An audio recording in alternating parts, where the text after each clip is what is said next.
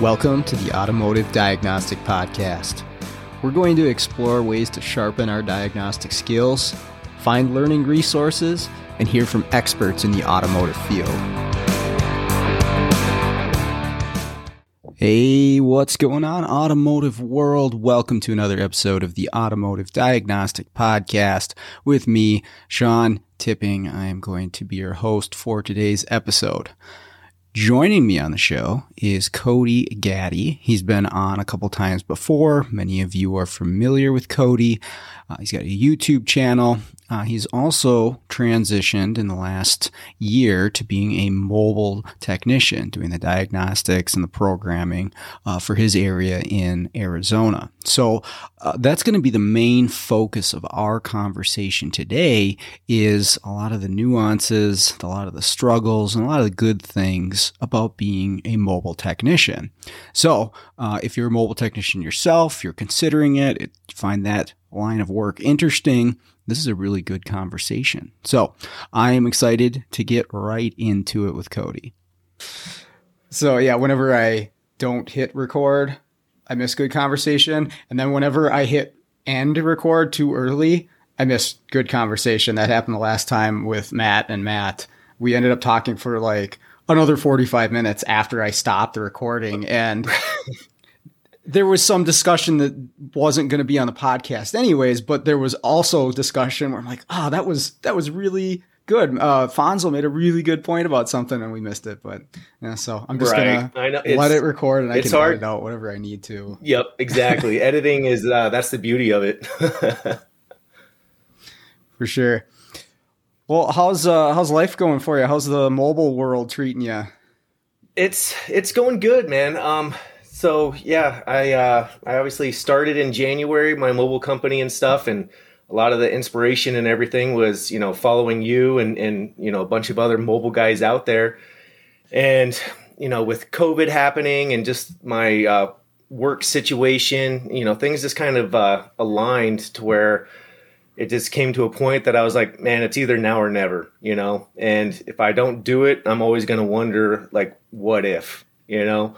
Um, so yeah, it's it's been good. I hit the hit the ground running, and uh, I was actually going to take two weeks off um, be, be, between uh, putting my notice into the shop and then you know getting my toolbox home and everything. And I was going to take two weeks, and and before going starting the mobile and stuff. And man, I started getting calls right off the bat, and I didn't even start advertising. So I was like, you can't say no. You know what I mean? If I say no now, will I ever get a call back? So I, you know, right. there wasn't there wasn't a two week span there, and and uh, so yeah, uh, that's you know it's been it's been good. It's been a huge humbling experience. Um, on top of that, you think you know stuff, and just like programming, you think you know programming. I've been programming for twelve years, but a lot of it um, has been you know reprogramming like updates you know on gms or fords or whatever it hasn't been you know complete module replacements um, and now it's uh, you realize, yeah, mm-hmm. you realize how much you don't know until you go mobile. so it's been humbling, yeah. Uh, but yeah. good. It, so yeah, it, I mean, is that the same kind of experience with yourself, or? Yeah, um, it, it is such a unique job that we do. I'm sure there's other stuff out there like it, but uh, I, I wouldn't know what to compare it to in other industries. I'm sure there's you know, like field service engineers, right? I guess right. that would be the comparison, but it's just such a such a unique thing every day because you never know what you're going to walk into, and sometimes it's gravy, and other times it's just a, a complete mess, uh, and yeah. everything in between. Uh, but you wake up and you head out in your van in the morning. You don't know what's coming at you, what surprise is going to be around the corner. Um, but man, it's just so it's it's extremely challenging, but it's also rewarding equally when you can get yeah. through all the BS at the end of the day and you, you make all of it work. Uh, sit back at the end of the day, like, okay, that was, that was satisfying to push through all of that. Um, yep. But yeah, it's, it's not for everybody because there are points where it's going to knock you down. Like you said, humble you I get that almost every day with these stupid cars. oh, I tell you what, man, and, and and I'm you know I'm I'm not a quitter, but there's there's been days or weeks or whatever. You know, it seems like you get a. Uh, you get a rough week, and I know we've kind of chatted about it in like the groups and stuff. You know, you like if one thing doesn't add up, like the whole week can kind of you know go to shit, and it, it's um, it's one of those weeks that you're like, man, am I am I doing the right thing? You know but it's it's one of those I'll, I'll sit over the weekend and i'm like i had the same kind of challenging weeks even when i was at the shop you know um, where just like nothing seemed to to to work. Um, nothing the, the stars did not align or, or whatever. So it's just for how much I'm like, man, okay, I quit. I'm I'm done with this. It, it's then you get that one car that's been to four shops that you figure out in in 30 minutes. Not because you're you're awesome or whatever. You may have gotten lucky, but it's it's uh it's that it's that one one you know that one car that makes it all worthwhile kind of thing. Um, you know, and and to be able to my I guess my biggest enjoyment of being mobile is uh is being able to help out all not just one shop to help out all of you know pretty much Tucson and, and surrounding areas and stuff, and to kind of be like that guy that they call for the last resort. And you know when you do figure it out, it's like it, it's just okay. You, you're you're doing the right thing. You know what I mean? It, it changes your outlook on it and everything. And yeah. Uh, so yeah, I mean that it's it's definitely been challenging. Um, it's been rewarding. Man, I've learned the last seven months, I've learned so much. Um, I realize that you need to have multiple ways to do a single job, you know, um, or multiple tools to do a, a, specific job because not one, you know, uh, where one tool fails, you need to have backups on your backups kind of thing. Um, multiple J boxes or, mm-hmm. you know, there's there's times where the factory stuff just isn't going to work and you have other aftermarket tools like um, you know io and stuff like that and to to get you to get that job done. Yeah it's uh, the the learning curve when you're doing this is crazy because it's like it's like that hockey stick graph right? It's just all of a sudden you're like taking off um because you're getting all these super challenging cars that you'd see you know once every six months at a shop. You're getting three or four of them a day. Um, yeah. So yeah, it's huge. Uh, going back to what you were saying about you know being able to help out these shops and you know assist them through all these problem cars. What's what have you found has been the reception to you coming in? You know, you're you're just starting out with a new shop, right? Doing this. What's the reception from the technicians or the people up front? Is it generally welcoming? Do you have people that are standoffish, somewhere in between? What's the what's it like for I, you? no, and that, that's that's a good question because uh, obviously going into this, uh, that was a that was a gonna not a concern of mine, but it was like, yeah, how are people going to be receptive? Receptive to like me coming in or me even dropping off flyers and stuff. Are they going to be like no we do diagnostics or we do programming. It's like well okay uh, you know just if you guys run into something you know let me know. Um, but I'll, I'll, tell you what man um, after after you know after getting going um, it, it has been it's been awesome. I mean now that i've been established but let's say okay let me back up. So let's say i'm going into the shop for the first time um, you know that they called me you know that's 90% of my customers. I did very little advertisement um, just because you know like i said i started getting calls right off the bat. And uh, so it's different kind of when they're calling you because it's like man we need you you know or we we just put this module in and it needs programmed or whatever. So after i'm there like the first time and everybody's like hey how you doing? Um, now it's to a point that man i'm i'm walking through the back door of the shop um, you know i'm not going through the front. I'm walking in like i'm like i'm one of the employees and stuff. And you know know all the techs by name and they're like hey what's going on? And of course everybody has questions and stuff like hey i have this one car. And you know so for how much time that you spend not even on the physical car that you're working on but like to help out with maybe some other cars and and just you know them picking your brain for a little bit. Um but it, but it's but I'm not complaining about that because it's been it's been nice. It's it's I enjoy um, passing on you know what little bit I know to if it can help somebody else out. Um, on a car that they may have, and maybe not necessarily the the vehicle that I'm there to to work on. Um, you know, so like I said, it, it's the first time going into any shop. It's scary because you just don't know how guys are gonna respond to you being there. Um, and I didn't know if people would think like, okay, this is a threat or or or what. Um, but no, man. I mean, everybody's been really, really welcoming. Um, there's there was one shop that I told myself I'm absolutely never going back to, um, just because it was a whole. Um, it was a shady experience. Um, it was just a. I wouldn't even consider it a shop. It was like a a guy with a lift in his backyard that got my number from another shop, and man, he he didn't want to. Um, I originally showed up. I, I, sent a message to him saying, "Hey, I'm going to be there by eight o'clock." Uh, or no, let me back up. So I talked to him, you know, a couple days before, told him, you know, here's your appointment time. It's eight o'clock on on a Friday. He says, okay. So I show up at, you know, eight o'clock on a Friday, and he's nowhere to be found. I try calling him. His phone's turned off. Uh, so I end up leaving, and he calls me about ten o'clock and says, "Hey, I'm here now."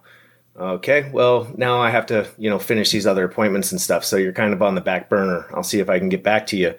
So I end up getting back to him, and you know, the thing is, I he didn't want to pay me. Um, he questioned everything I did. Uh, you know, it was just it was one thing after another, and then uh, so it, it was just the whole experience like he was blocking the door from me like leaving which was uh, it, man it was weird. And and i don't know how you guys are or whatever like being mobile but you know i i go to some you know pretty shady parts of town. Um so it's one of those man the one thing you know i don't leave home without you know a gun and stuff. And and it sucks to be like that but you just can't be too careful anymore. And it was one of those it was like man what what the heck's going on right here man? Like it just was not it was just me and this other guy so if anything happened um, there's no there's no witnesses you know? Um, yeah, i just did not feel right. comfortable about the the situation whatsoever. Um, but besides that out of the last seven months that one quote unquote shop is the only you know place that's really left a bad taste in my mouth and you know i was just told myself I, I, just I won't go back if he ever calls or whatever again. It, it's just not a customer I want to deal with. So could you say that I fired him? Yeah, possibly. I just know to myself I'm not gonna go back to that shop. But other than that, man, everybody, like I said, has been has been real receptive. Um, and after I've been to a shop a couple times, like I said, I'm, I'm walking through the back door. I'm, i know where their parts are at. If they have a control module sitting on the on their shelves, and and you know, um, if I needed to borrow a tool or if I need a help a helping hand with something, you know, nine times out of ten, most shops are man, there's somebody already there, and they're offering me water, or they're going to McDonald's, and it's like, hey, do you want anything? So it, has been, you know, you feel like you're one of the team members at each one of these shops, and it, it's it's pretty cool, and that that's uh, for myself, that's just really rewarding. I feel. Uh, I feel that that's been one of my uh, the best experiences just because you know i'm not just helping out a single location and i'm able to go all around town. I'm not stuck in one location. I'm seeing different guys on different days and and you know i'm not dealing with one crap service manager day in and day out. Um, if there is somebody i don't really care for at that shop man i'm you know i deal with them for an hour and a half and then i'm on to the next job. Yep. so it's that part of it. Yeah, that's been it's been nice. Um, and they also, you know, I've also had my butt kicked at on some of these cars and stuff because you know we're getting called out after you know the easy stuff's been replaced. You know the the um, the Identifix mm-hmm. direct hit, you know, oh, it needs X, Y, and Z, and those parts have already been replaced, and then they're calling you in, and and uh, let's say it's a network issue or whatever, and and uh, you know it's intermittent so you know that's another thing i'm trying to work on being mobile because intermittent oh man that's that's tough and i'm trying to stay away from those but sometimes you don't know until you show up that they're like oh it's intermittent after 20 minutes and you're like oh man i wish you would have yeah. told me that you know i would have planned differently um, but yeah, it, has been you know it's it's been good. It's been challenging. It, it's uh, it, has been a huge learning curve. Um, I will say, you know, uh, going mobile, it, it's having a strong network of of guys that you can bounce ideas off of, guys like yourself and everything else that that have done this or ideas to try because you know you're kind of like the the last resort. So for myself, um, I feel that you know pride starts getting in the in the way to where it's like, man, okay, I'm not charging this shop any more money. I just at this point, I just need to figure this thing out, and that's a yeah. that's a horrible business model. uh, but you know, it, I, I like. It, I like getting the cars done and, and finished and, and figured out and leaving them with at least an answer or a direction um, of, of where to go. Um, you know, and that's something I wanted to bring up to you. I know we've talked a little bit, but like intermittent issues being mobile, how does how do you handle those? Yeah, that is a really tough one. That, um, like you said, you don't always know that it's intermittent until you get there. So I try to ask, or you know, if there's any hint on the phone that it's an intermittent, I'm like, how intermittent is this? Because I didn't do this at first, but I try to let them know right up front, hey, if I can't get this stacked up and it's just it's not one of those things where we can visually find something, I'm still gonna have to charge you my time. And I like I said, I didn't do that at first. I, I didn't say that, I wasn't aware of it.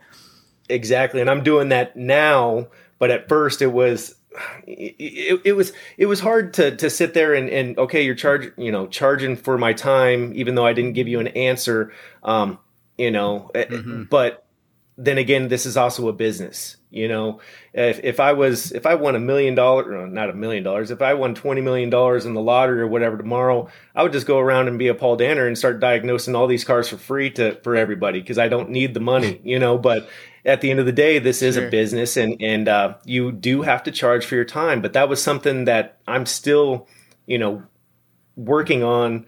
Uh, it's and it's get it is getting better. But like you said at the beginning, I was like, oh, I'll spend three hours on a car, and it's like I don't have an outcome, so uh, we'll just call it good. What? That that's devaluing myself, and and you know, uh, it, it it didn't work out the way that I thought it would, and that's just a horrible way to run a business. Yeah, I struggle with that too. Is uh, I want to provide a good service to the shop, and you get to the end of something and you don't have a 100% answer. I don't feel like I provided the service, and so it's tough for me to charge. But like you said, yeah, your your hour, two hours, that that's extremely valuable to you when you realize you could have, you know, programmed some GM TCMs and made a bunch of money in that yeah. same time. You just lost out. And then, you know, for for you specifically, like this is your main income now. You got to consider that. Um, so yeah, I I actually try to push off the intermittent stuff if I can tell right up front. I'm like, just call me when it's more more frequent, and I can give you a specific answer. If they really want me to, I'll I'll give it a shot. And sometimes you get lucky. Actually, I had that Impala that I was messaging you guys on the group chat this morning. Oh yeah. Um, it was a. Uh, they said the dash was uh, dropping out, like the gauges and the lights and stuff intermittently, but they couldn't get it to do it. Um, and so I, you know, I, gave them the intermittent speech and I got into it, and I couldn't get it tacked up either. But everything had communication class two network codes in it on the network and i couldn't talk to the srs module. So i was like okay well it's a good place to start. I just pulled yep. the carpet back found the srs module. This thing is like growing green and white crusty stuff out of it. And i like wiggle the connector and i could get the network to drop out. So i was like okay well that there you go. That's an intermittent nice. that i could definitely find but it yep. doesn't always work that way.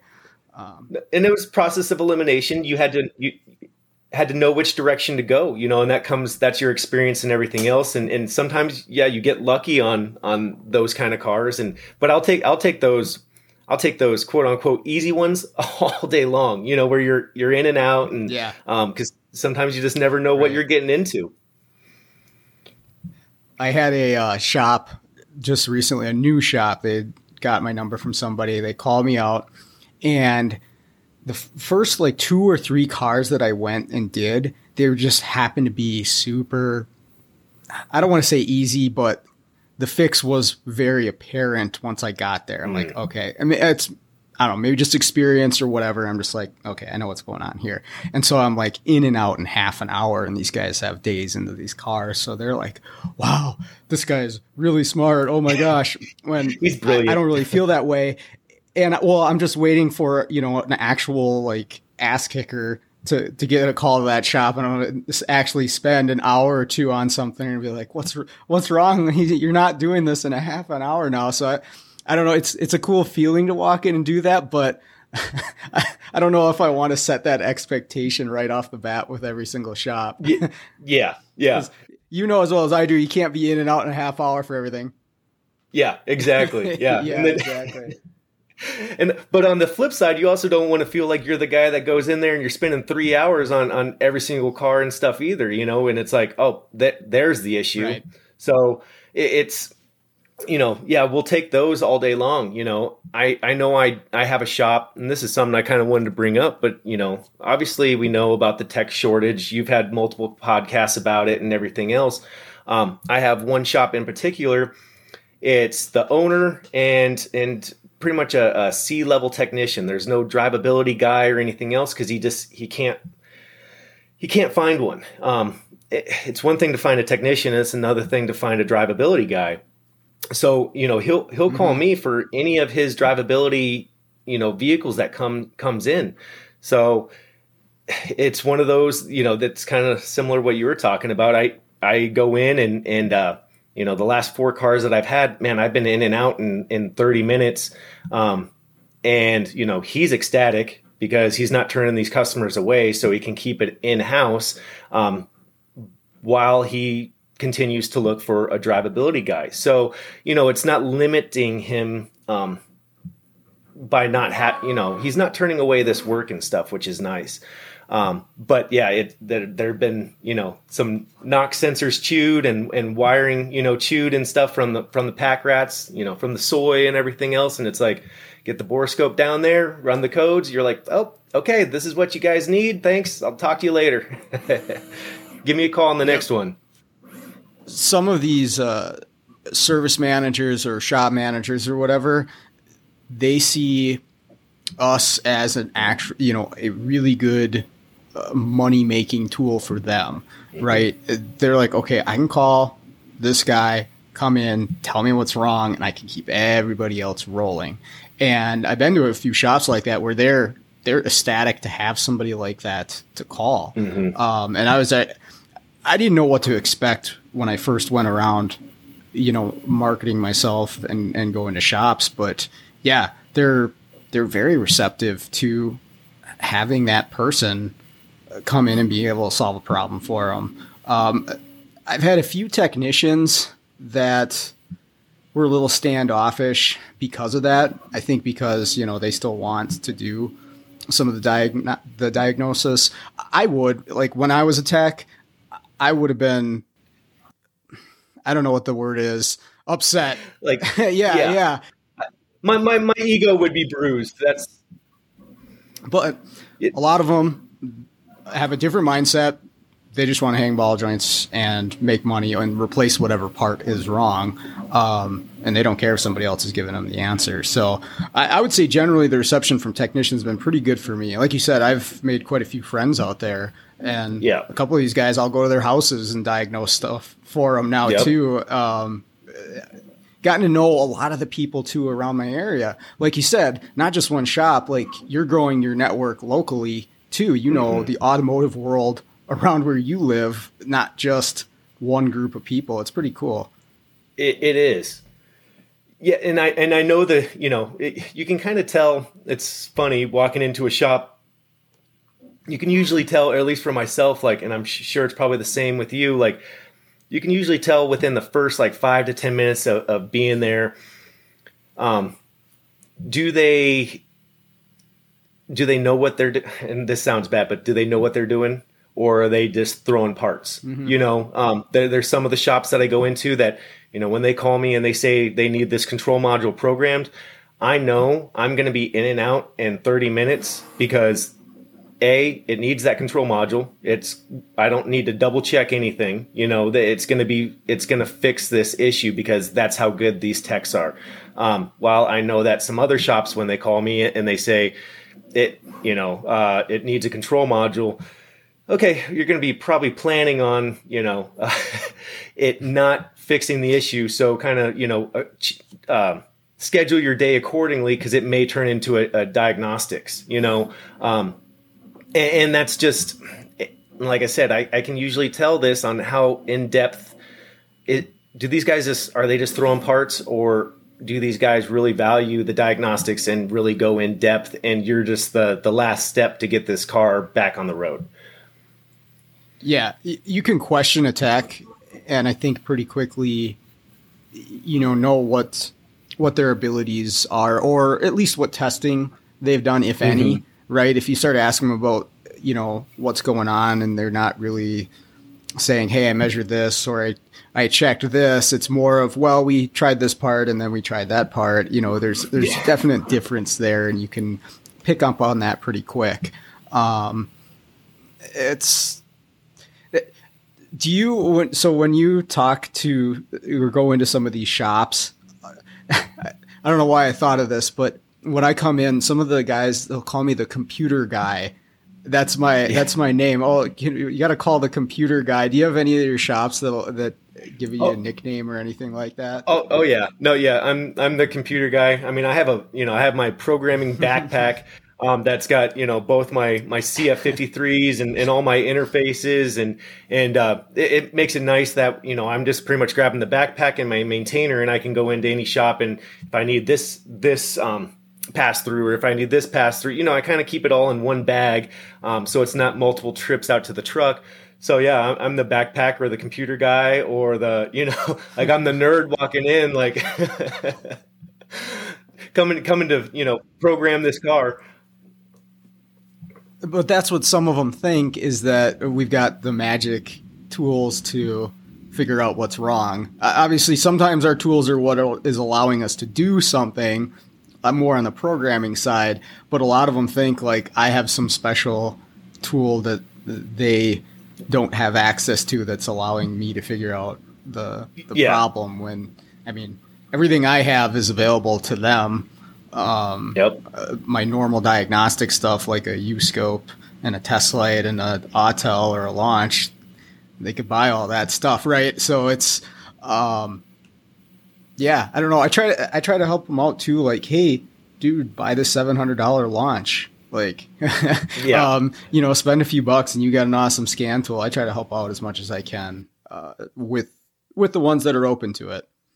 Yeah, actually, um, so I had one of my shops. You know, they're looking at getting a new scan tool and everything, and and uh, you know, asking my my suggestions. And you know, so I gave them my suggestions, and uh, I actually got them since we know a network of of distributors for tools and stuff. You know, I, I reached out to one of the guys that I know, and and uh, got a, got them a price and everything, and, and got them set up on on a um, saved them like eight hundred dollars over the, on this tool on this Autel um, compared to going to the the parts house where they were looking at buying it and stuff. So I saved them money. I gave them my suggestion. I even got them in touch with with um, you know one of the distributors and stuff, and and uh, you know they were super excited. And then when they got it, it had a scope and stuff. So they're like, "Hey, we'll pay you to come down and just just show us, you know, how does this tool work?" Um, I so I got them set up on the AutoAuth.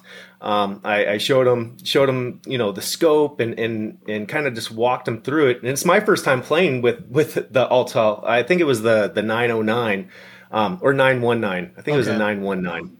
Um, so it was my first time playing with it. So I probably wasn't the best guy to teach him, but a scan tool is a scan tool. If we you know we have to if you've worked with one and you worked with multiple, and I mean, a scope is a scope. It's just voltage over time. So it's just knowing where those little um, where the settings are and stuff is is the biggest thing. And you know, so I'm walking them through, and they're like, "Oh man, you can check the you know the network right from you know the breakout box or not the breakout box, but the the VCI and and uh, you know these tricks and mm-hmm. everything else. And these guys have never there's like probably three scopes in the shop that they've never used. They're grabbing their their meters before their scopes, and you know, so me going in and, and showing them like I found out I found this issue using this tool, and I'll take screenshots like, hey, check it out, this APP sensor, uh, this five volt sensor is going to 12 volts. So how is that even possible? You know, so I ended up finding finding a short to power on the wire, and it's like this isn't something you would have found with um,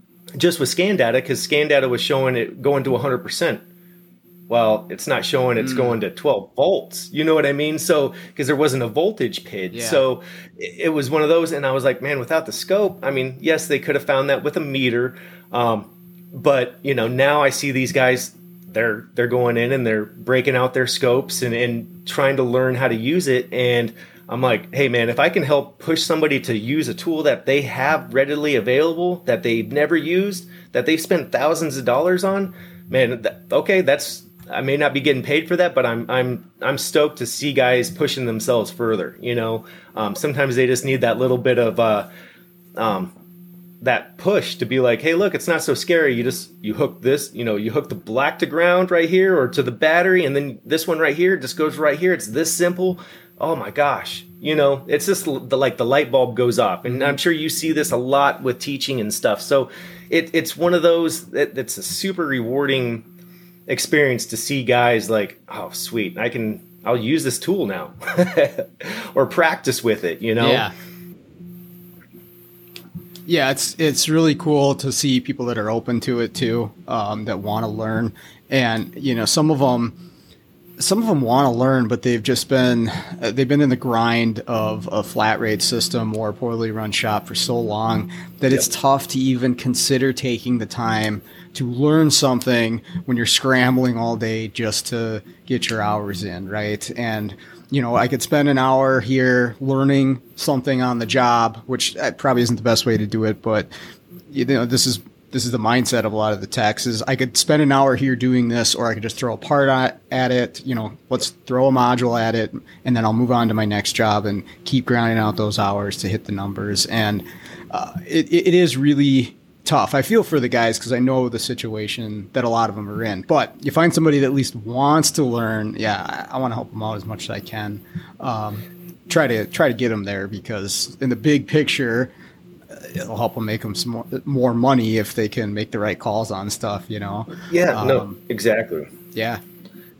And I'll, I'll, tell you what. I mean, I I worked. Uh, I know the flat rate game, and I didn't get in depth into diagnostics until later in the game because that same that same thing. The flat rate and you know what i saw was you know i thought throwing parts at cars was was how you you did it. If that part didn't fix it you throw the next part or whatever. Um, and didn't really start you know diving in deep into diagnostics until i started getting you know tougher cars. And then once i started getting tougher cars then these other you know shops knew that oh man if we have this car we'll send it to cody. Um, he'll look at it he'll work on it. So then i started digging deeper and deeper and deeper and, and you know educating myself and the trainings and everything else. And and uh, but at the beginning I, I was i was that guy. And i was making great money you know throwing parts at cars. And once i started getting digging deeper into diagnostics, my hours weren't the same because, you know, I'm spending an hour over here diagnosing a network issue, let's say, and this guy over here spends 45 minutes hanging shocks and struts and just made three hours. It's like, well, yep. what, that's where the flat rate, you know, um, flat rate is awesome if you're a parts banger. Um, yep. and, and as I got deeper and deeper, and I wanted to focus solely on on drivability and stuff because it is challenging. Each like you said uh, each car you never know what you're walking into. Um, yes there are some pattern fa- failures and stuff but usually the pattern failures those those shops have already replaced those parts at that time. So you're you're not you know you're not necessarily walking into these cars like oh i know exactly what's going on with this car. Um, you know, they've already replaced the easy stuff. So you're here to okay, what what else could it be? Um, network issues I see is is a huge thing for for shops. You know, um, and, and, rightfully so. I, I, I, was scared with networks. Um, you know, uh, years ago. Now I look at it, man. I, I would take a uh, no communication module over a lot of other things, you know, um, Yep. because it's fairly, you know, now now I know my my process of and my approach on how to go about it and stuff. But at the beginning, you know, um, some guys don't understand, you know, checking powers and checking grounds, or even checking a five volt reference, how that can, you know, take, the- um, make the computer pretty much, you know, go to sleep. Um, you know, a- and, so giving them that guidance or tell you know I'm in and out and that's a, this is a car they've had for three days and, and you figured it out in, in 30 minutes or an hour or whatever uh, you know they're they're excited that you figured it out.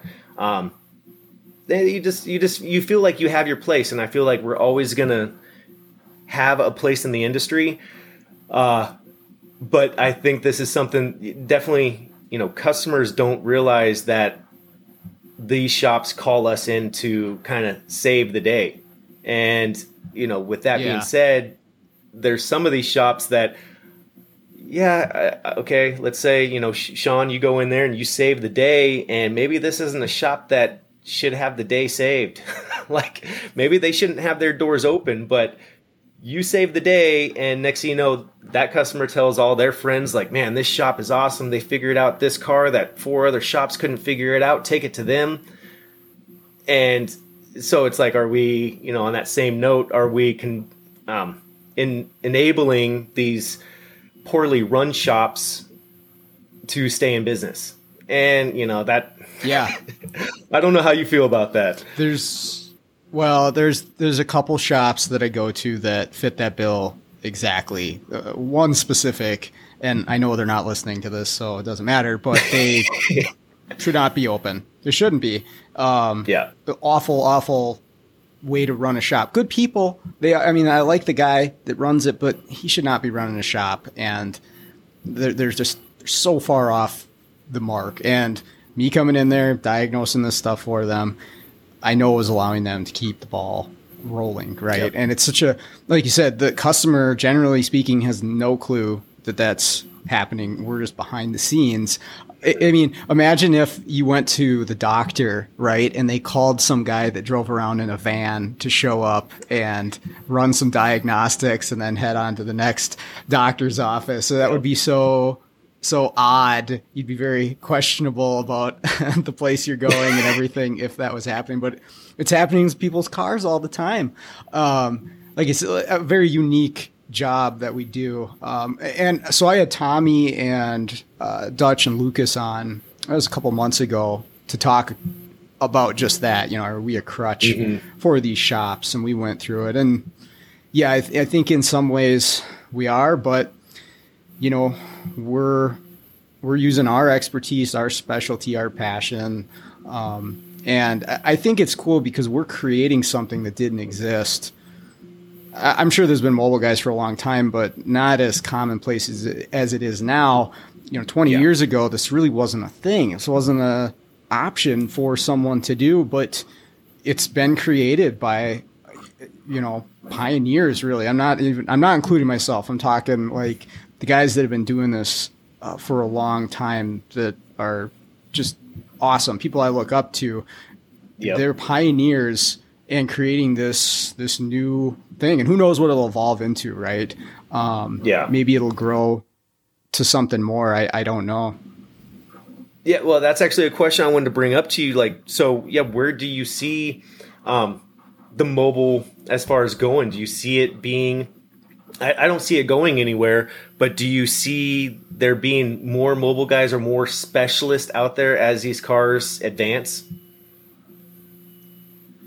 Um, I think that there's going to be more companies than are currently present uh, running uh, mobile services, and we have a couple around here, like they're actual like corporate.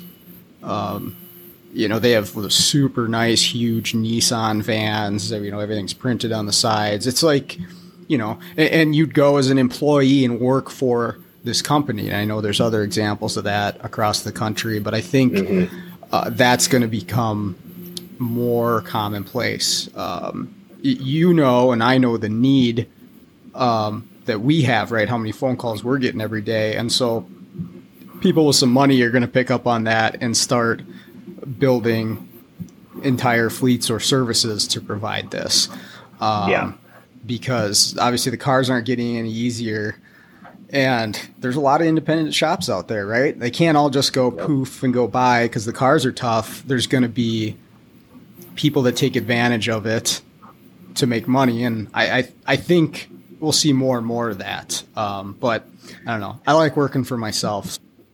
And, and I and I do too. But I, I definitely I see it going that direction to where, like you said, there there will be more mobile companies. Um, you know, I actually brought up to my uh, employer that I was at for years and years and years uh, about you know, hey, get me a van since all these locations, because we have, or that company has like 15 locations here in Tucson. Hey, get me a van and I can go around and help out each one of these shops. That way they're not towing the cars to me. You know, I can go to them and help them out, um, save, you know, towing charges. Uh, but on that same note, we can also go to other repair shops and help them. Um, we don't even have to put the name of the company on the side of the van or anything else. Like, um, you know, kind of pitching to them, you guys invest a van to me. I already have the tools and stuff, and let me let me go mobile and do this. And they didn't see a return on investment.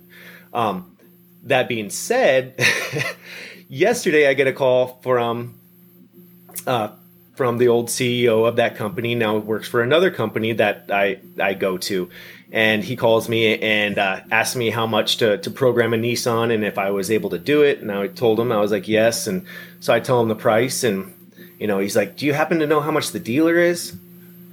I was like, "Yeah, I do." Um, and uh, so I told him the price, and, and and granted, I am not much more than the dealer, but I am more than the dealer. Um, there's also a convenience Mm-hmm. factor, and I can get it done that day, and and there's there's a lot that Yep. you know it it costs me like fifty dollars an hour to keep my business running, you know, so you know that there's subscription costs and everything else, fuel, insurance. Um, it, it's not like you pocket all that money, and you know, Sean, I mean, constantly investing into new tools, new factory tools. Um, so I tell him, and and you know, I am a little bit higher, and he's like, well, and it's just funny because he knows about programming. He's the one that that started me programming 12 years ago and stuff. Uh, and he brings up, he's like, uh, well, that's not gonna, you know, I have to charge more than that to to you know make it worth it on my end to the customer. And I was like, yeah, I, I, we know this. I was like, Yeah. but but Mike, you know everything that's involved from, from the tooling and the knowledge and and, and he- here's the thing. I bet if you call the dealer right now, he, they're going to say you're going to be a week and a half out till you can get it programmed. I can come within the next 45 minutes. So is that worth an extra $15 to you? Um, you know, or spending or sending two guys to drop it off at the dealer. So you're taking two guys away Yeah. from the, the shop that's not being productive to go drop off a car and then maybe pick it up. And then, yes, you charge more than what the dealer's charging. You make a little bit of profit right there, but that's still two guys away from the phones or, or, or whatever in the shop, uh, two separate times. You know, for a pickup and drop off. Yep. So, is that worth an extra fifteen dollars for you? Um, you know, I, and I just Right. think it's funny. I was like, and I love the guy. Don't get me wrong, I love the guys. You know, I spent 14 years, um, and he was the whole reason I was there. But I was just like, come on, you know, this is business. I have, you know, uh, this is my business now. Um, and you know how this works. Um, so, Yeah. you know, it, it's just funny. There's that convenience factor, you know. Um, so the other thing is towing it to the dealer, right? A lot of the modules, it's not mm-hmm. drivable. So you got to tow it to the dealership. So it's a cost, but also you got to let your customer know, hey, your car is no longer at our facility. It's at another shop to get this done. Whereas they call you, it's still in house. And like you said, the customer doesn't always know that we are even present, um, and they can just get it all done in house. So that's part of the, that convenience fee too. Um, I had a very similar experience to what you're talking about, though. I when I was going to leave Firestone in 2017 because I started teaching, I said, "Hey, do you guys want to keep me on?" Because in the Twin Cities, um, Firestone owns Tires Plus, so between Firestone and Tires Plus, I think there's like 20 stores in the Twin Cities. I could be off on that number, but there's quite a few. And I knew a lot of the people because I worked there for like seven years or so. And I was like, Do you want me to be your diagnostic guy?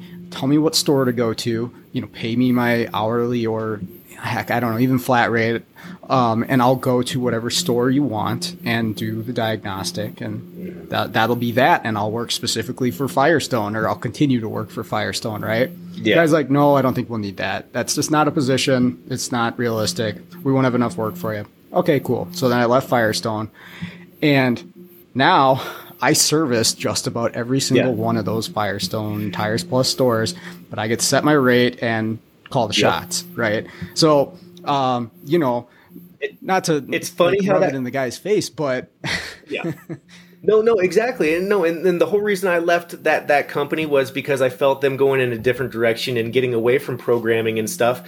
And fun fact, like I, I was absolutely correct. You know, they they got away from it, so now I am these 14 locations in town. I am their their their uh, uh, their programmer, you know. So, but like you said, now I can set my rate, um, and you know, it, it's kind of funny how everything you know goes in circles. You know, the last three shops that I've I've worked at, I service all three of them, and you know, so there's no hard feelings or anything else. I just had to. I just right. felt myself going in a different direction, and you know, it, it's it's awesome that I get to go back and and see the guys, chat with them. You know, see catch up on everything that's going on and then i'm out you know and i'll see you guys next time. Like i appreciate it and stuff. So it, it's um it's something that i probably should have done years ago um when i when i was unhappy because i went years of of just being completely frustrated just you know from networking um, with guys and, and seeing how some other shops run and everything else and, and just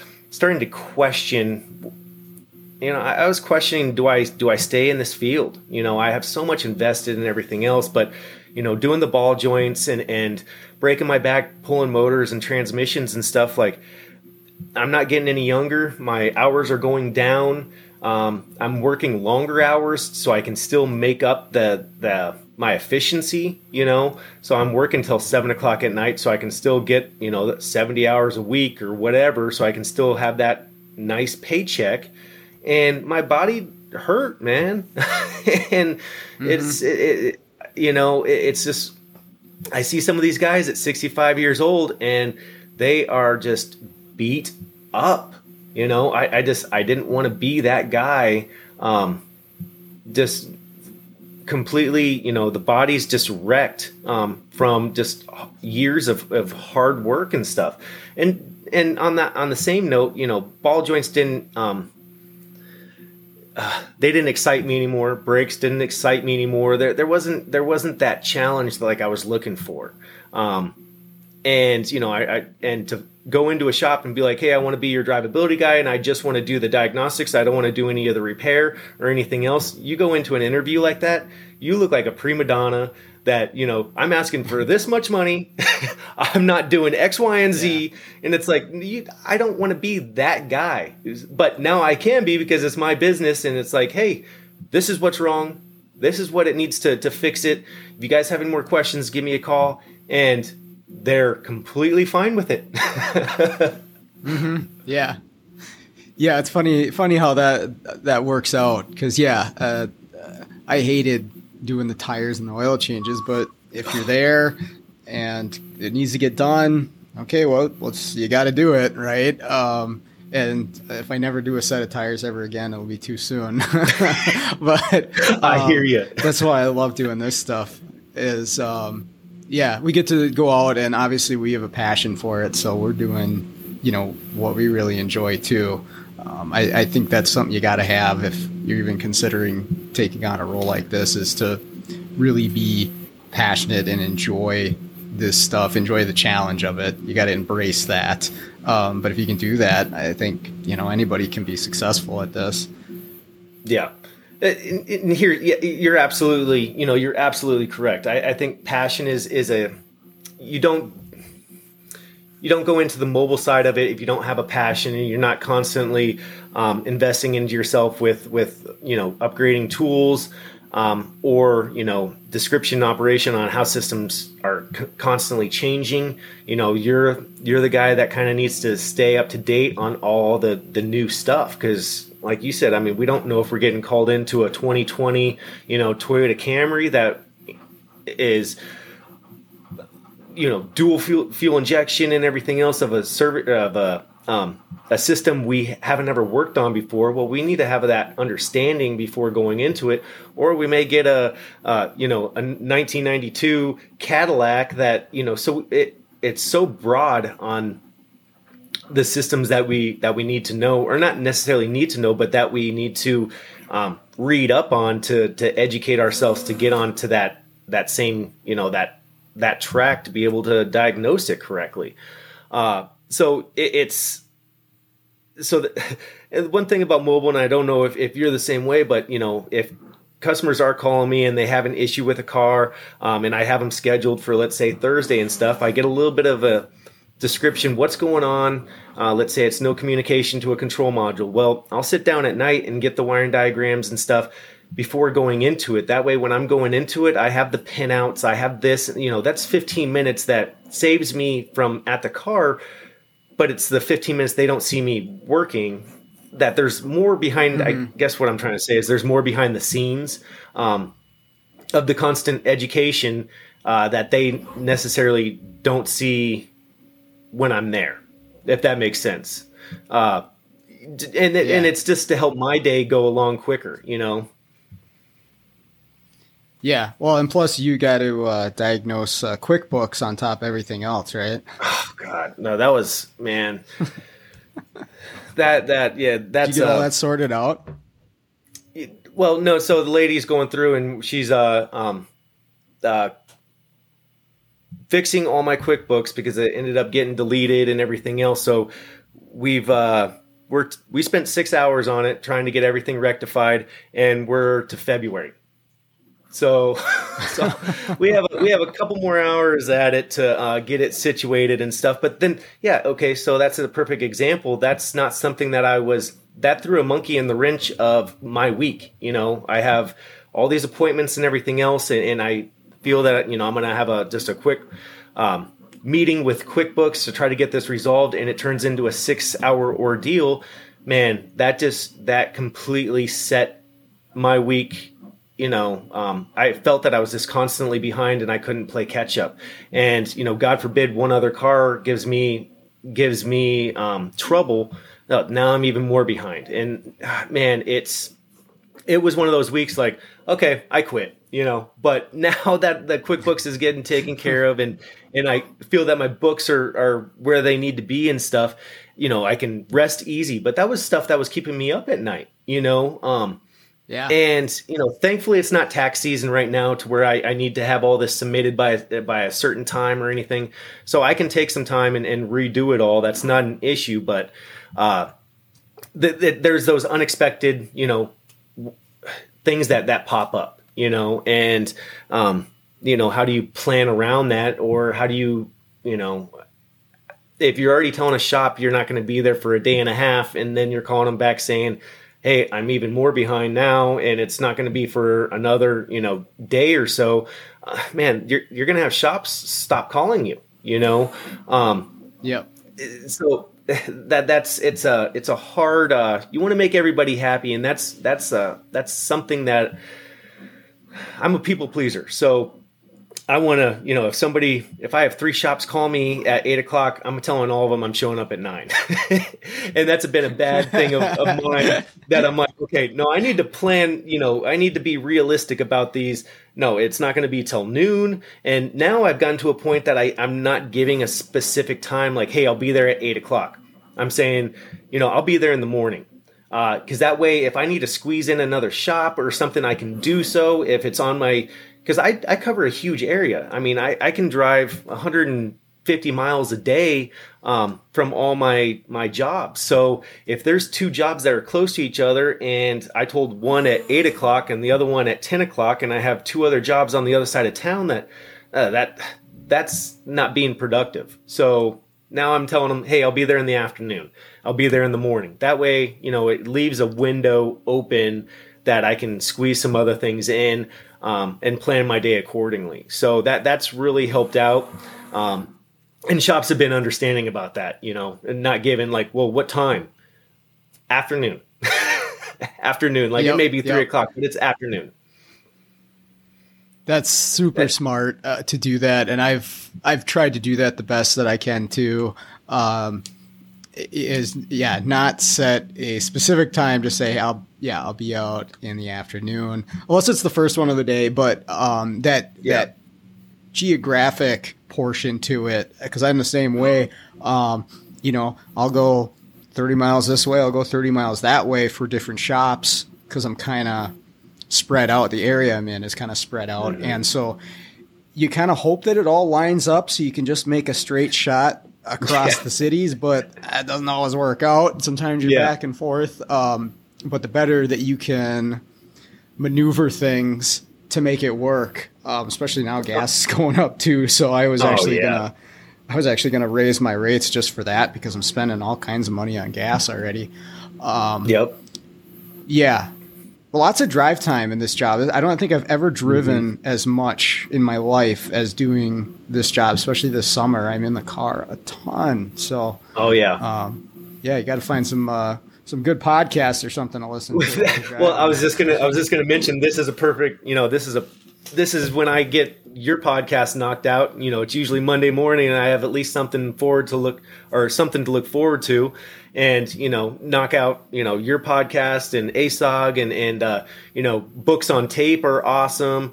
Um, you know, I, yeah, I, you know, and it sucks to even say this, but I'll put YouTube on or whatever and just play it in the background. As far as you know, if it's if it's a class or yep. a video or whatever, I'm not watching it, but it's it's man, it's the only time I have to to pretty much get any of this stuff done or to educate myself or whatever because it is a lot of windshield time, um, and you know, t- windshield time and time management is uh is, is, two huge things, and I feel that I'm getting better at the time management, um, and it's just little tricks, like I said, as far as hey, I'll be there in the morning, I'll be there in the afternoon. This way, you know, I can plan my day according.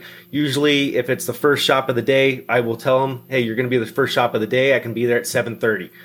That's a that I'll I'll do that. That way, you know, I know that the vehicle's ready at 7:30.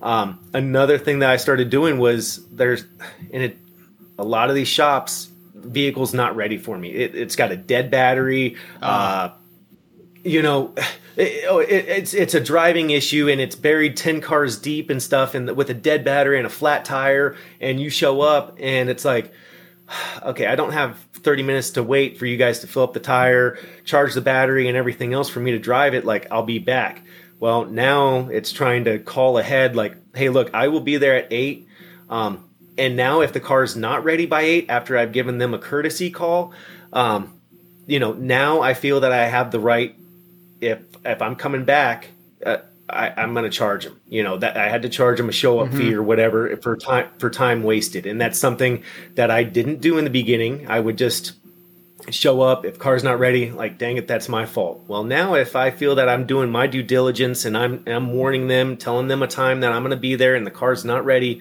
um, now i feel i can charge them the, the show up fee on top of the services provided um, because it, it we because it is money. You know, it's time wasted that I could have been making doing another job. And, uh, you know, and I have one shop in particular that, man, it, it just, it never fails. I mean, they say the car's ready. And I don't know how many times yeah. they can't find the keys, they can't this, they can't that. and, and I used to wait around. Now it's like, I, am out later. You know, I, I, I, you know, I'm kind of becoming not a jerk about it, but like I, I'm not I'm not being nice about it. I have to go. You know, and that's that's out of courtesy yeah. for my other shops that are in line. Hmm. Yeah, I have one shop that I go to, and oh my gosh, it's actually a really good shop, and I really like the guy who runs it. But their key situation, like, I want to set up a freaking key box for them because they can never find the key. And he's got it on his desk with all papers, just stacks of papers everywhere. And he's digging through and he, you know, put it in this drawer or whatever. I'm like, what are you doing? I mean, that should be just So I, I would think it's really simple, right? Like I got to keep track of these keys. Yeah. Let's put some tags on them. Let's put them in a box. But every single time I go, I'm waiting for the guy to dig through his papers to find me the key for the vehicle. Um, I've had it a couple times where I'll show up to a shop and they'll arrange it for a customer to drop it off the same time that I'm going to be there. Um, and that's one where they'll give me a specific time and then the customer doesn't show up. Right. So I'm standing oh, around yep, like yep. twiddling my thumbs like, okay, well, if yeah. they're not here by this time, I'm out. See ya. But yeah, yep. you gotta you gotta charge for your time at that point, and um, sucks, but it's just it's the way it is. So, but I think what's important there, and I'm still working on this, is setting that precedence, right? Letting them know up front yeah. that this is what's going to happen. Then it's not as big of a deal as if, and I'm giving myself an, as an example, I've done this. I'll wait until it happens like three times, and now I'm like, hey, now I need to charge you for this. That doesn't go over mm-hmm. as well as just right up front being, hey, this is the way yeah. it is. So I don't know. It's all stuff you learn as you go, I guess. but maybe someone else can take from our advice. Yeah, no, and I'm, i was this. I was the same way. Um, you know, and I think it was it was. Uh, uh, I forget who it was, but yeah, mention if you mention it up front. Uh, you know, now you've laid the, the ground rules, you know. Um, but I would have been, I was one that would show up and, and okay, it happened four or five, six times, and now I'm starting to charge, and they're like, well, what, what the heck, man? So it's easier to to set that rule, so to speak, up at the beginning and make it known uh, up front, and then you know, it, it you don't have to resort back to that as far as they, they know that they're getting charged if if vehicle's not ready. Um, it's not, oh, is Cody in a good mood and he's not going to charge us? Or is he, you know, in a bad mood and he is going to charge us? It's like, no, no, it doesn't matter what kind of mood I'm in. We're setting the ground rules now that this is, this is how it has to be because it's a, it's a business. Um, you know, so yeah, it's, that time management's been a huge thing. Um, learning those little nuances has been, you know, a challenge in itself. Uh, but it, learning learning the little tricks and stuff, talking to other mobile guys has really uh, benefited. You know, um, talking to guys like mm-hmm. Perkins and, and yourself, and how how do you, how do each of you guys approach a situation? And maybe I'm doing it all wrong, and and to hear from from one of you guys or whatever, it's like, oh, uh, I didn't think about doing it like that. Um, you know, it, it just helps it makes you a better business person because this is the first time I've ran my own business. Um, I'm gonna make mistakes. Everybody's going to, um, but you learn from them and you move forward and, and you just try to make your business um, better. You know, I, I just want to provide the best service possible that I can for my customers. To yes, I am more expensive than the dealer. I am more expensive on diagnostics and stuff too.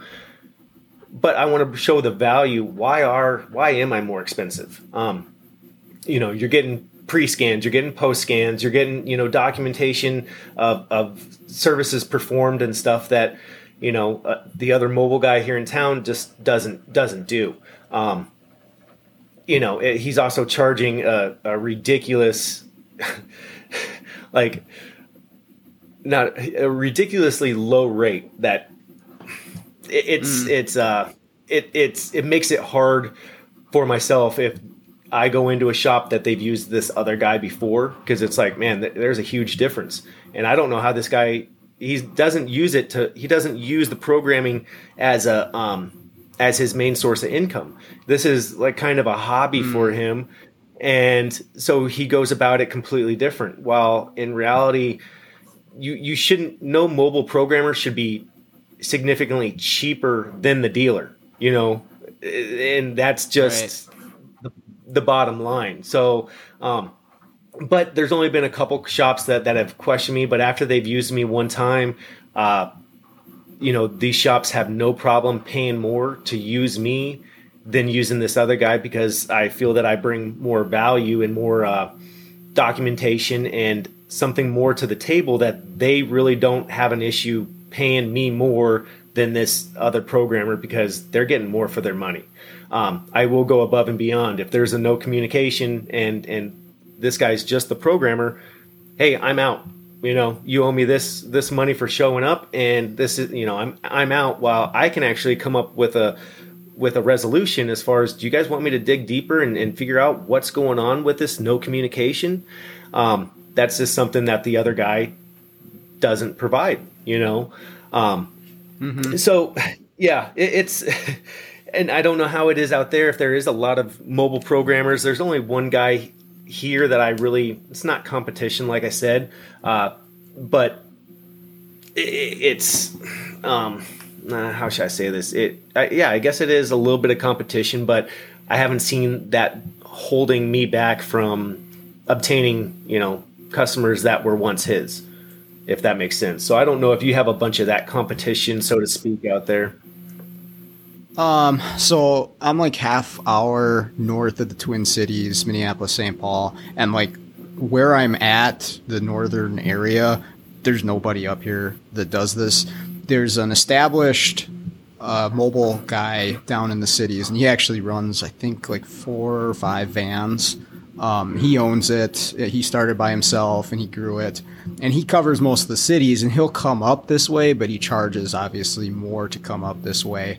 Um, so around here, they use me, but I've been starting to, you know, creep closer towards the cities. It's just because people get my number and start calling me. Yeah. But the thing is, Minneapolis, St. Paul, it's huge area together.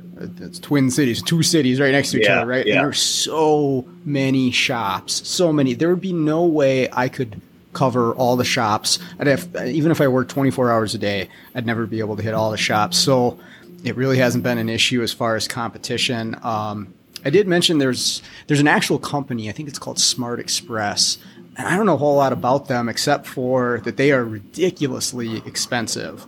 Um, they wanted like seven hundred some dollars to program a side detection module on a GM, and I was I, they showed me the invoice for this the shop that got an estimate. I'm like, how? Like, and I think they want to do. Like I'll do it for six ninety. That's what I said. I was like, I, I, was like, okay, well, I can go up on my rate here and still look like a hero. Um, yeah, but yeah, the there's so much need for this. Honestly, if you can market yourself right and just I don't be a friendly, helpful person. That's what I try to do. Is just be friendly and helpful, and your name's going to get spread around like crazy, and you're going to have more work than you know what to do with. Um, yeah, that's that's been my experience. So hopefully, it keeps going that now, way. yeah. Now, Sean, do you advertise still, or I mean, I know you said you did like when you first started out. I mean, are you to a point that man, you're you're good? No, I, I am. I'm good. I've actually told some shops, thank you, but stop giving out my number because if I didn't yeah. teach, it'd be a different story.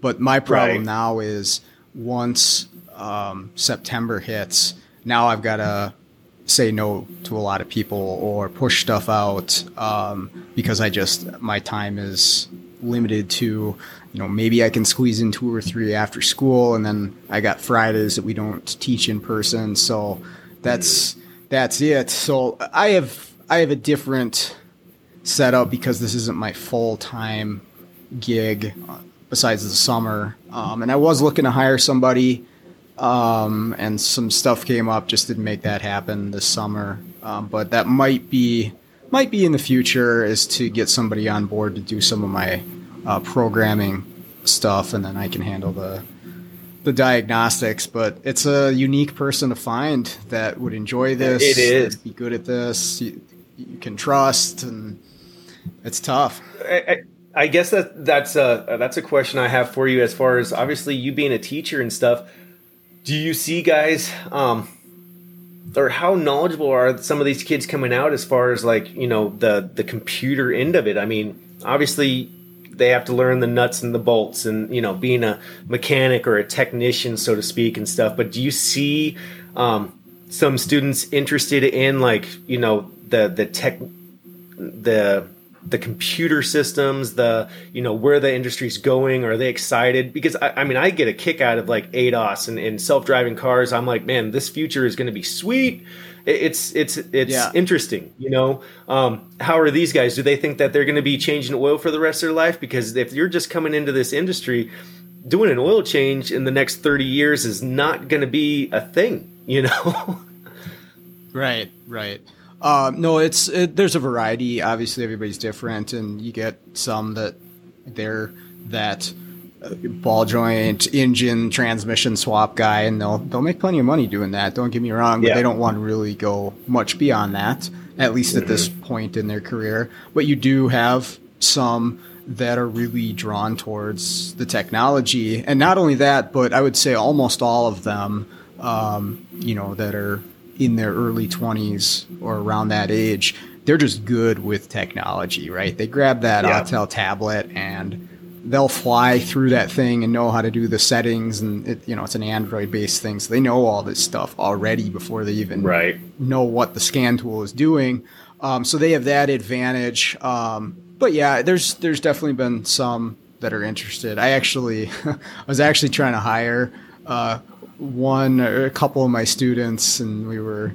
sort of sort of working towards something that didn't end up happening. But i, I would not be opposed to that. Get somebody uh, you know fresh that you can teach the right way and start them out with like i said just here you go all, do all my gm programming. I can i could teach i, I feel like you can teach yeah. anybody how to do that really. Right. Um, no absolutely and then you get to mold you get to teach them the good yeah and you get to teach them the good habits and and you know mold them into what you would like um, them them to be. You know, uh, I, I, think that would be definitely an, an, awesome approach as far as that and stuff. Uh, I thought there was another question I wanted to ask you. Oh, so do you keep so going off of when you're talking about your students? I mean, do you stay in touch with a lot of your students that that have you know um, graduated and stuff? And if so, like, yeah, a, is there some that leave the industry? Um, so I don't always know, you know, when they leave the industry. I, am sure there's some, um, but the one I'll say this: the ones that have stayed in contact with me are still within the industry, but those are generally the students that really enjoyed their time in school and really enjoyed what they were doing. And that's why you know they would form a connection with me that's beyond just the classroom you know because i'm passionate about this stuff too. So generally those types of people will stay in contact one way or another right? We have a yeah. shared interest. So the ones that do you know it's it's usually facebook or email um, it, they're still working in shops. And actually, a few of them I go to those shops, right? So they'll go to a shop and then they'll end oh, up calling me in for diagnostics. So I get to see a few of them that way too. Um, yeah. But yeah, it, it'd be interesting to see the numbers of who's still who's still wrenching or, or in the industry in some form and how many have left because I, I know it's not 100% obviously um, right but well, yeah, it just it just makes it hard. I mean, this is something that we were talking about the other day. You know, the starting wage for some of these these guys coming out of school. First of all, if they can get a job, because ninety percent of these shops want to see a return on investment, you know, immediately from a guy um, getting hired. So they don't want somebody that's green because they're going to have to. Their return on investment is going to take a little bit, you know, um, until they start mm-hmm. getting efficient and everything else. So you know they want somebody that that knows more. And you know to start out being a technician and you have to buy tools and and it's this constant stuff and and you can go you know be a roofer with you know a bucket full of tools making more money and never have to buy another tool ever you know? Um you know so it, it it's you you you don't realize all this like i guess i didn't realize all this when i was when i was doing it you know i knew that there was an investment into the tools and, and constantly and stuff but it was just the way of life. This is what i wanted to be. I wanted to be a technician a mechanic and you know that's just what we did. And and you know with our shop man it was working like six days a week. That's just if you want to be in this field that's the norm you know long hours very little time with the family very little vacations crap pay at first uh, you know that that's just that's just how it was and now being older and, and wiser and stuff, you know, it, it's it's hard to tell guys that to like get into this business with those drawbacks. You know, it, it's real hard to sell those because you know deep down it's like, uh, I don't want to discourage anybody from going into this business, but maybe it is finding a shop that's not flat rate, so you don't have that that uh, cutthroat attitude and you know where other guys can actually take time and, and guide you um, uh, kind of hold your hand or, or, mentor you a little bit where it's not affecting their paychecks you know so to speak. Uh, but man you get into that f- flat rate mentality and it's just it's it's hard to get out of that. It took me 14 years to realize like what the heck am i doing? Flat rate's not the answer. Right right well, I remember I went from hourly to flat rate. I was actually hourly for the first, I want to say, four years of my career as a tech. Uh, it was just the shop I worked at. He just wanted to pay hourly. Um, and then I went to, that was when I went to Firestone. I went on flat rate. I was super worried. I was like, oh, I don't think I'm going to make any money. But I had four years experience under my belt. And so I doubled what I made from the past year my first year on flat rate. I'm like, well, why wasn't I doing this before? But yeah. it was only because I had spent that time hourly yep. building up my skills and breaking stuff and messing stuff up on a, you know, having that cushion. I know I'm going to get a paycheck, and then being able to transfer over. So, I, and that's almost the model that it should be if they want to keep going with it. Um, but you got to have that path laid out for that student, right? To like you said, yeah. it's tough to get people to buy in on this as a career, they've got to be somewhere where that shop manager or that owner or whoever can lay out this is the path you know that you can take if you work hard.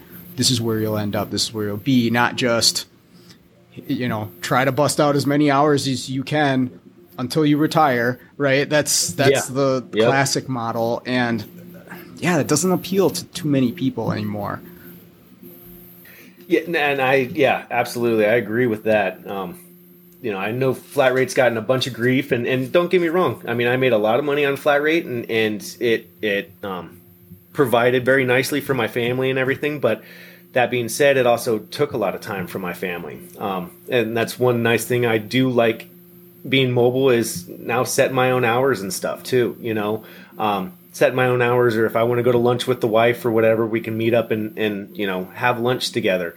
Uh, or first day of school, I don't have to, hey, can I can I be a little bit a little bit late to drop my daughter off for the first day of school? It's I, I plan accordingly, you know.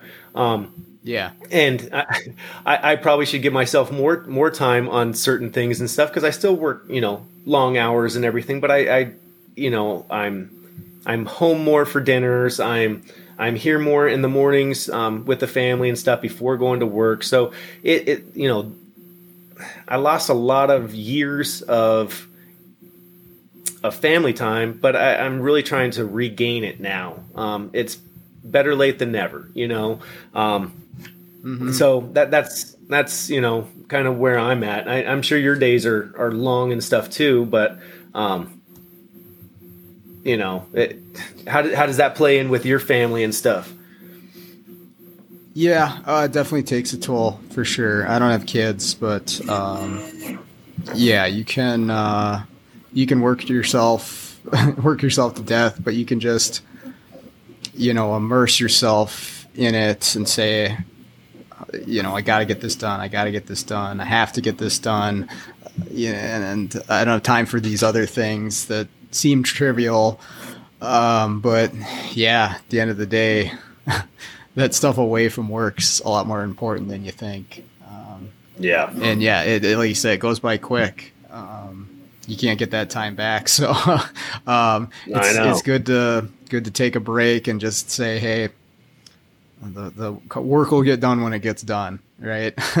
I, am not very right. good at that, but No, and I, I'm not. I'm not either. You know, I, I that's just the kind of work ethic. You know, I think you have to have a good work ethic if you're gonna run your own business and stuff anyway because it's real easy to be like you know what i'm not going to start work till 11 i'm not i'll work a couple hours today and i'll i'll be home by noon uh, or 2 o'clock or whatever um, i'm not that kind of guy i'm i'm you know i'm gone from you know 6.30 in the morning to you know 5 o'clock 5.30 at night um, just like how I was when I was at the shop. But I'm busy that whole that whole time. You know, um, th- it seems like yeah. there's always something to do. Um, what's uh what's been some of your biggest challenges being mobile, Sean? Um, boy. I mean, obviously, some of the cars, right? That you get those certain cars that will kick your butt for sure. Um, I'm actually trying to think if it's the diagnostic vehicles or if it's the the programming ones because I've had some uh, some both ways that have really kicked my butt. It, it's probably it's probably those diagnostic ones, right? The ones that just don't make sense and doesn't seem like it has a solution, uh, and you got to go back four or five times to mm-hmm. the shop to try to work it out. Um, but on those, what's really helped me out a lot is like the networking and knowing other people uh, like yourself. And like, thank you for connecting me with that group chat recently. That's oh, fantastic yeah. to be able uh, to have experts at your fingertips basically all day long. Right. Um, that's that's been huge to get me past those those ones that really hang you up. And I don't get them every day or even every week, but they come. They're out there waiting for oh, me. Yeah. Um, yep. As part of the gig. Um, I would say, other than that, is that the business side of it for me has been challenging because I, I don't have a business acumen. That's just not my style. I've you start telling me about profits and numbers, and I'm gonna fall asleep. Like that's just just doesn't interest interest me. um, and so to, but you have to like if you, mine's a legitimate business. I I know it's part time, but I, I, you have to put in the time. You have to work through that stuff. because uh, yeah, you, you got you got to be legitimate yeah. if you want to do this. So, um, I guess those are the biggest two for me. What about you? I would say absolutely the the same. Um, you know, like I like I said before, I wasn't the the business person, but you know, you need to know business. And um, my biggest thing is, man, I wanted to keep legit books. Nothing's you know under the table. If it's paying, if they're paid in cash, there's an invoice for everything. Um, you know, that I, have a bunch of guys like, hey, just put it in your pocket. I don't need a receipt. I don't need this. It's yours. I'm like, no, no, no, no. I, I don't care. Everything goes through the business. Um, you know, I, I, appreciate that, but that's just I told myself going into it. This is um, I don't want to jeopardize anything. So, hence, like, man, I'm going to keep amazing books. You know, I'm going to be on top of it and categorize and, and save all the receipts and this and that. And then when everything got deleted, I was like, you know how many hours you have into something until like, and then it, it's gone like that. I'm like, oh my gosh. So now I have to go through and, and reconcile, you know, every single transaction for every single month and, and try to remember like, oh, what was that uh, $14 that I spent at, you know, over here at a, at what was that for? Was that for job supplies? Was that for, oh God, you know, so I, I used to, I prided myself on keeping really good books. And then when that got taken from me in a matter of minutes, oh man, it, that's where I was like, I'm closing up shop. I'm done. but you know, thing is, what life happened? goes on and stuff. Oh, so my my bank wasn't linking to to, to QuickBooks Online. Um, and that was the first time that my bank wasn't linking. It wasn't linking for like three or four days. So I ended up calling QuickBooks. They had somebody remote in and this lady's overseas. I hear a rooster in the background the whole time, which is just annoying the crap out of me. I can barely understand her. And she's like, "Oh, you just click on this, and you click over here, and you click over here." Well, next thing you know, she deleted my checking account, unlinked my account. Um, so now I have no transactions in my. and oh, no. I'm just like, so she pretty much reset my my my books to like it's from day one, and I'm eight months in. You know, I'm like, oh my oh, god. Geez. And so then I tried calling multiple times to QuickBooks to get more help. I was like, I was getting to a point that I couldn't understand anybody. I was like, can I just talk to an American? I mean, I was getting so upset. um, and finally, I got a hold of this lady or um, customer service and stuff, and they've reached out and set up an appointment. And she's going through each and every single transaction and, and redoing it because there was no uh, there was no backup. So I learned a lot this last week always back up your QuickBooks, even if it is QuickBooks Online, at least you know once a month or okay. weekly or whatever. You can export it to an Excel file. Um, that's uh, definitely going to be something I'm going to be doing from now on.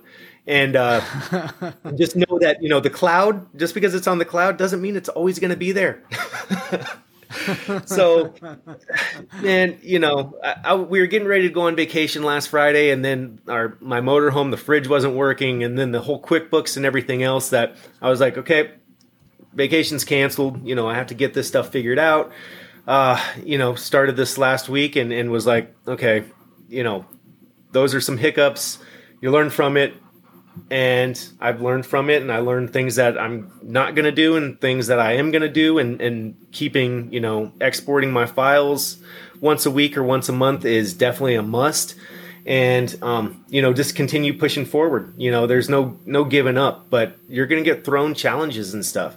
Um, I think that you know that was definitely a, a challenge, uh, the business end of it, and then like you said, as far as the cars, where you're going back multiple times, uh, you know network issues and it's not acting up for you and and and everything else it, it's you know it, all that takes time and um, you know it, it's hard being mobile because you have a full plate with all these other appointments and then you have to set time aside for this problem car um, not just a problem car for the shop mm-hmm. but it's a problem car now for you because now you're kind of married to it and you want to get it figured out and you know but once you do and you stay persistent and it's just just like anything else you stay persistent and stuff and you do get it figured out it there's that rewarding factor that just really uh, it outweighs all the struggles. Um, and that's something that that I've realized that uh, you know over the last six months seven months um, it's really good to have multiple ways to do a single job um, like I said, multiple J boxes, multiple computers, because if one computer takes a crap, you have another backup or, or whatever. Um, you know, multiple scan tools because if a battery dies, or this tool does X, Y, and Z, or you know, aftermarket solutions to the programming and stuff if the OEM servers are down, or man, there, there's it, it's really having uh, you know, you I thought I had a lot of tools going going into being uh, being mobile. I was like, oh, I got these scan tools and everything else, and then you realize like, oh crap, you want to do keys? Now that's a whole nother addiction. Um, you want to do, you know, you, you want to do you want to do X, Y, and Z, and it's like, oh my gosh, man. Um, and the thing is, with any of our tools, they all have a shelf life. It's not buying a, a socket set, a Snap-on socket set for seven hundred dollars that's got a lifetime warranty that you'll never have to buy another one again unless you lose it. No, our tools are, you know, we get four to five years out of each one, and then there's a new interface that came out, or there's, you know, now Windows 11, or now there's this, or, you know, um, it, it's that constant changing that it doesn't get any cheaper on our end. And honestly, looking back now, um, if I did own a shop or whatever, I don't. I honestly probably would not invest into um, programming, just because there is that constant changing, and if you don't stay current with it, um, you know, it, you're falling behind. I mean, you everything's always changing. If you don't do GM every single day, every single time you're going in, oh, how do I install that wrapper? Or is there this or is that? or, or oh, now I have to use Chrome to, to for checkout and, and I can't use Internet Explorer. You don't know any of that stuff. You know, you're right. things that get you hung up, you know, um, if you do it enough, they're not they're not issues. But if you're not doing programming every single day, there's all those little nuances that just make life hard, you know? Um, mm-hmm. So, uh, you know, internet connection at times. I have two hotspots now because, you know, Verizon works great in some areas, T Mobile works great in other areas. Um, but then, you know, it, it seems like there's always some with technology, just like example, us today, you know. Um, you know yeah. so but it's it's working through it's finding ways to work through it. Sometimes you just have to come back because there some things just aren't working out. Um but the business and and those those problem cars are, are by far the the hardest. But having a nice network or, or other guys you can bounce ideas off of or even somebody saying like hey I, I had one do this and it was x y and z oh, I didn't even think about something like that. And it just gets your brain thinking. And how would you find this stuff out? Because it's not there on Identifix. It's not, you know, this is from other guys that have been doing this longer than than us that have seen it. and how did they learn it? You know, so them passing off the knowledge to us to help us out, and you know, it just I don't know, it creates a community for us, which I think is is awesome. You know, um, that I think networking is is is a huge part of being a technician or a drivability technician. Um, or even a mobile diagnostician, I, I, think that's a huge part of, of uh, if you're looking at doing this, get yourself a network. You know, find find some guys, reach out, and just you know see if you can find some guys that are willing to take some time away from their day to maybe walk you through some things. I had to call Ben Jameson the other day because I don't I don't use the consult um, R to R that much. You know, I've only used it a handful of times. Uh, I want to change that. I'm saving up for the the factory pass through and stuff, but I just don't do it enough. And and it, if I just would have read the directions, it would have been different. But he, him on the other line, walking me through it. Okay, cool, man. Because I hate Nissan anyway. Like I get scared just because you know before you program anything, it sounds like you're ready to launch a missile. Make sure there's no cell phones with like three miles. Make sure make sure you got the yellow tape around the vehicle and cones up, and there's no radio waves, and it's out in the middle of you know BFE and oh man, I'm like this is. I just haven't done enough of them to to be you know um, confident in them. It's not like doing a, a GM or a right. Chrysler where it's like oh, okay, I, you just hit replace and reprogram. You just do this. Uh, you know, it's it's super easy. Um, but it's those little nuances, and you know, and um, just getting into doing Volkswagens and and uh, BMWs and, and, stuff on programming. Mm. So now it's learning learning those, you know, because that comes with its other set of challenges and stuff. But just know that you know you have guys like you know Matthew Skunkrich out there that you know, I know he gets a bad rap, but man, he he's helped me out so so many times that you know he'll yell at mm-hmm. me. I don't care. Give me give me crap. I get it. Read service information, jackass. Like I get that, Matt. Just what's going on? Okay, all right. Now that he yelled at you, then just tell me what's what what am I doing wrong? you know but it's it's having those those guys that have that have done it that are w- willing to take time to help you along. And that's what it's all about. And that's why i'm sure you do this. And you know um, youtube as far as for myself i just i try to give back where i can and and uh, you know make it easier for all of us going to the future. So so that's the that's the long of the short. Um yeah the the struggling through that stuff, like all you're talking about with the tough cars, and you don't always realize it when you're in the the middle of it. You know, you're sweating and you're frustrated, um, and you're going back to the same car so many times, and it's just kicking your butt. But once you actually do get to the other side, and yeah, it's it's satisfying to fix the problem. What I didn't always make the connection with was the next time, and maybe it's six months to a year later, the next time you're in a similar situation, that stuff is just like that. Like it's oh. popping up in your brain because you yep. ingrained it into your memories by struggling through it, and it yep. it helps you and your knowledge so much by doing that. So it's almost it's almost like training, right? Like really hard, stupid training, but it's so effective, right? And so now you have that going forward to make other jobs easier. And like you were saying, you get connections with people who've been getting their butts kicked for many, many years. They have lots of that that maybe they'll help you out with. They got their butt kicked. Well, now it's just like that for them and they can help you through it. So, yeah, if you can go out, anybody, find a network, find a group of people uh, where, however it is, Facebook or however you connect, do it um, you know, maybe you're an introvert like me, and it's not the easiest thing in the world, but boy, is it is it worth it and beneficial to it is make some friends out there that are doing this stuff.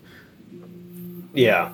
No, and, and that's just it. I mean, just like your podcast and listening to it and stuff, and, and like I think it was your last podcast. You talked about it several times, but you know, splitting the network and stuff, things that you're just like, duh, you know but and to go back to what you're saying i've learned so much off the cars that i just struggled with i probably those those are my biggest learning experiences that that i will never forget i know every single car that has kicked my my butt um, but i have learned from every single one of those.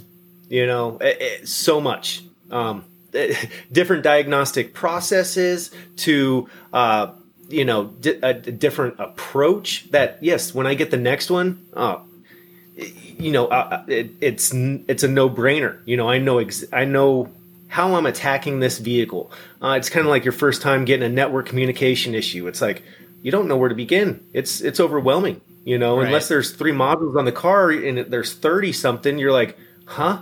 I, I don't I don't I don't get it. You know, but it's just taking the time, understanding it, wiring diagrams and, and everything else that you know it, it's after you do the first one man now like i said i love network issues man you can you can see it on the scope. you know, you just have to make sure you're tied uh-huh. in. And gosh, man, it's it's. uh Are they still challenging? Yeah, but they're not going anywhere, and it, it's really good practice. Um, as these cars get more and more complex with more and more networks, uh, to you know, it, staying on top of that is is a good is a good thing. So I like when when shops call me for, hey, we got a no communication or we got, you know, this car's acting funny. And if it's a bus issue, man, I, I love those issues because, man, I, I just, I love capturing the waveforms. I love watching the waveforms change when you disconnect modules or you split networks or, or whatever. It's like, oh, this is cool, man. This is, this is not stuff yeah. that they're going to, they're teaching you in the flow charts, you know, like, um, right they're not you know, they're not telling you, hey, grab the lab scope, look for two and a half to three and a half, and two and a half to one and a half, and, and you know, these are your data packets, and this is what it should look like. Nope, none of that. you know, um, they're like check powers and grounds. Well, what if that module's a pain in the butt to get to? You know, why not check yeah. the network first? And that's going to tell us a lot. You know, um, so training, you know, is, is huge. Uh, it's it's awesome to hear you're going to ASTE, so I'm going to be out there too. So we'll have to have to meet up Sweet. or whatever. At least have a, a beer or something together. So. oh, definitely, definitely. Are you doing Super Saturday too? Uh, no, I, I really wanted to. Um, I I really had to. I, I pretty much came down to like flipping a quarter if I was going to Super Saturday or ASTE. And since I've done Super Saturday and I have not done ASTE, I, I wanted to, to give them a shot. I just wish they weren't, if they were three months apart from each other, I, I, would be going to both. Yeah. But being, you know, right at a month, I, I just can't. Now, are you going to both or? I'm only signed up for ASTE, and I okay. was yeah, I was in the same boat. I was considering Super Saturday, but yeah, that's right at the beginning of school for me, so it might be it might oh, be tough yeah. to pull both of them off. I don't know. Plus, I right. kind of want to go to Vision next year, and uh, that's oh, we got to save up for that because that's not cheap. yeah, no, I definitely want to hit uh, Vision this next year. Um, for sure. I, I, did the the online this last year, and I didn't participate in anything. I didn't network with anybody. Um, I, I, didn't even watch the classes live. It was all you know early in the morning and stuff like the the the replays. Um, so my vision experience for my first experience was not you know I was like ah eh, it is what it is. There's so much yeah, more they, to the they did the best they training. could. Oh yeah yeah yeah. They, they, did. they did the best they could with it, but it, you're limited with the online stuff. It's just not the same feel. So yeah. I'm uh, I'm excited for some more in person training, no doubt. Uh, I missed it. All right, everybody. That's going to do it for today's episode. Uh, I want to thank Cody again for spending the time with me here. Uh, enjoyed that conversation with him quite a bit. Um, I also want to say thank you to everyone that's listening to the show and for everyone that has reached out to me about the show. Really appreciate everyone out there uh, that's taking the time to listen, and I hope that I'm providing some useful information uh, for anybody out there in the automotive world. But with that all being said, let's all get out there, start fixing the world one car at a time.